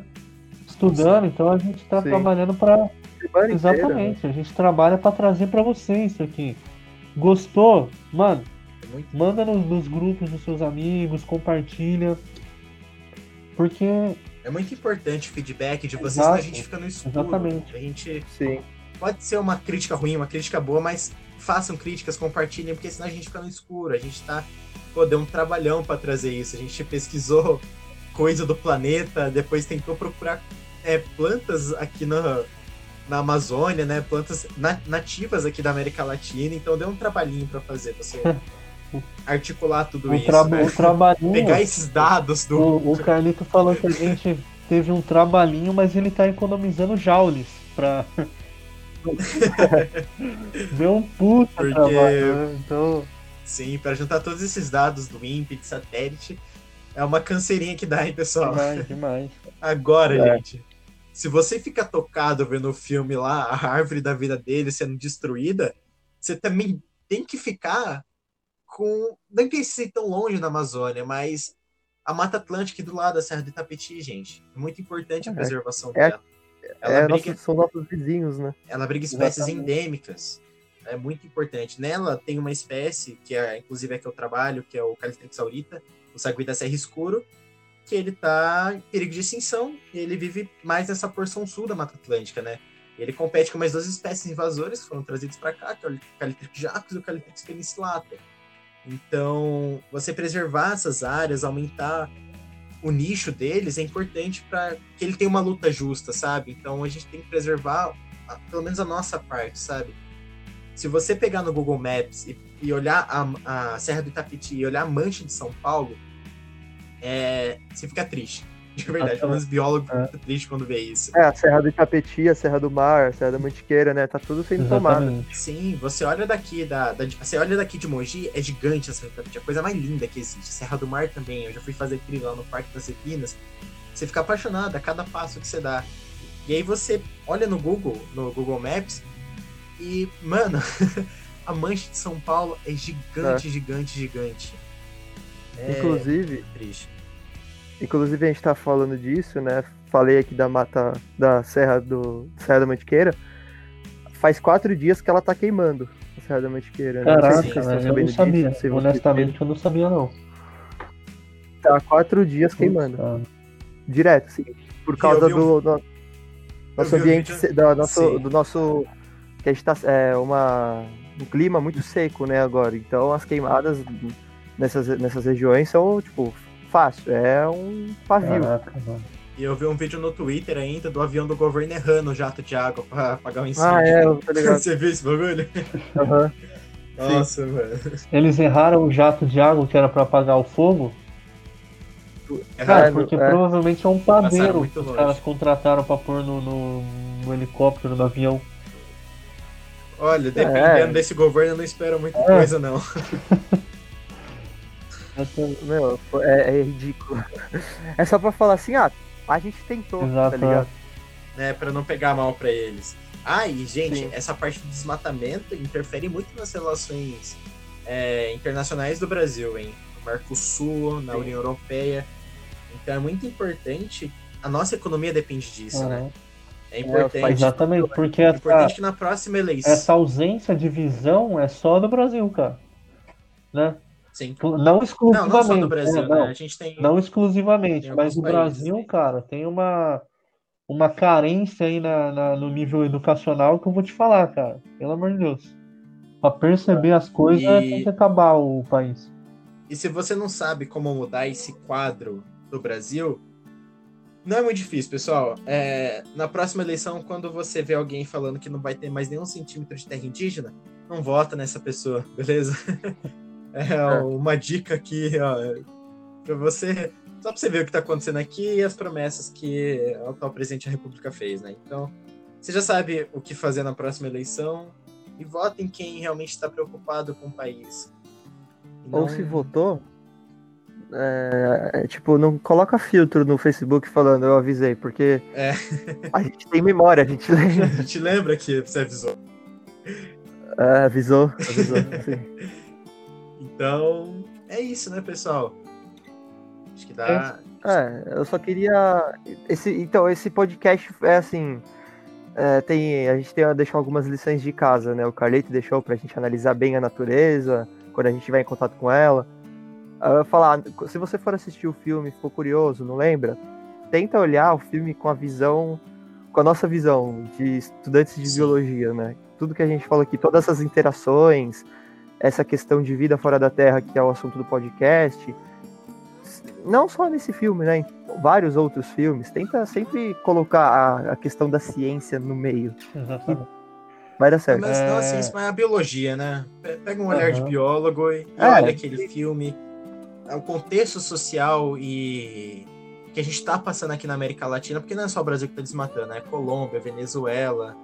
Ele uma notícia que Sim. É que a, a nossa área é, muito então, maior, a, né? a gente tem um- uma, uma área ampla, né, de, de desmatamento. E a gente é mais Sim. brasileira, a gente tá mais familiarizado aqui. Mas eu quero trazer para vocês um conteúdo é, mais apurado de desmatamento na América Latina inteira. Então é um negócio que eu já tô querendo trabalhar faz um tempo. E eu prometo que eu vou trazer para vocês em algum podcast futuro. Então fica aí a promessa do Carlito. Ó, Pode me cobrar. Então, ao olhar para a natureza, tem aí é, sempre o, o questionamento, né? o olhar cético. Está vendo uma, um organismo ali que brilha à noite? Pergunte o porquê, explore, né? busque né? Sim. as fontes. Não vai matar ninguém você explorar. Exato. Você ficar curioso, porque Só não tira, só não, É. não tira, precisa tirar do Exato. lugar. É, tira foto. Tira foto, pergunta para É. algum profissional, manda, manda mensagem pra gente, que a gente tem mais contato com essa área acadêmica, a gente fala com, os nossos professores e tudo mais. Mas tem esse olhar mais, mais sensível, sabe? Porque você tá pisando num planeta maravilhoso, se a gente fica maravilhado com, com o de Pandora, o da Terra é muito melhor. a evolução na Uhum. Terra trouxe coisas maravilhosas pra gente, e a gente tem uma oportunidade só de aproveitar isso. Então, não vamos pisar na Lembrando bola. que, lembrando que Pandora foi inspirado na Terra e não a Terra foi Boa. inspirada em Pandora. Então tudo Sim. que tem lá, a gente E tem uma aqui. outra coisa. E ainda E é melhor. nosso E uma lado. outra coisa, só para deixar uma nota aí pro pessoal que estava esperando bastante esse papo de vida fora da Terra, quando vocês forem tratar desse assunto, muita gente usa o seguinte argumento: e se existe uma vida, né, uma civilização super avançada tecnologicamente, que conseguiu desenvolver uma tecnologia capaz de viajar mais rápido que a luz? Esse argumento dentro da física é inconcebível, tá? Só para deixar essa informação aí para vocês. Nada no universo pode viajar mais rápido que a luz, né? A velocidade da luz é uma constante no universo, né? Então, nenhum tipo de matéria pode alcançar, independente da tecnologia. Isso não é uma questão tecnológica, é uma lei da natureza. Então, fica aí a dica para você que gosta desse assunto nada viaja mais rápido que a luz, a não ser o Elon Musk. Que é o Renan, né? Exatamente. Outro ponto, gente, que eu queria lembrar, quando vocês forem discutir vida fora da Terra, claro, é um assunto muito foda pra você discutir, gera muita ima- a imaginação vai longe, né? Mas pensa que a gente é, é essa vida, entendeu? Sim, sim. A gente a gente é esse povo que, você, que a gente tanto fala, né? Um povo, uma espécie que dominou o mundo, que tá procurando outros lugares. Pô, daqui a pouco a gente vai pra Marte. Tem plano aí pra ir pra Marte em 2025, se eu não me engano. Uhum. Então a gente é, é esse planeta, sabe? Então traz esse olhar mais político, mais social, mais ecológico pra gente, porque é, a frase do Chico Mendes ela evidencia bastante isso, que ecologia sem luta de classe é jardinagem. Então a gente não pode manter só essa visão linda da natureza, sabe? A gente tem que saber que existe uma, um contexto social para ela estar lá. Então, pessoal, vocês acham que a gente fica por aqui? Tem mais alguma coisa para falar? Uma ressalva? Da minha parte é isso aí, galera. Um abraço, hein? É, na minha também, um abraço. é, não esqueçam, vejam, vejam não, né, ouçam os nossos é, episódios anteriores, tá bem legal. E é isso, dá uma força pra gente aí se puder. Tamo junto. Um abraço, um beijo. Um abraço, pessoal. Até a próxima. Até quinta que vem. Vejo vocês lá.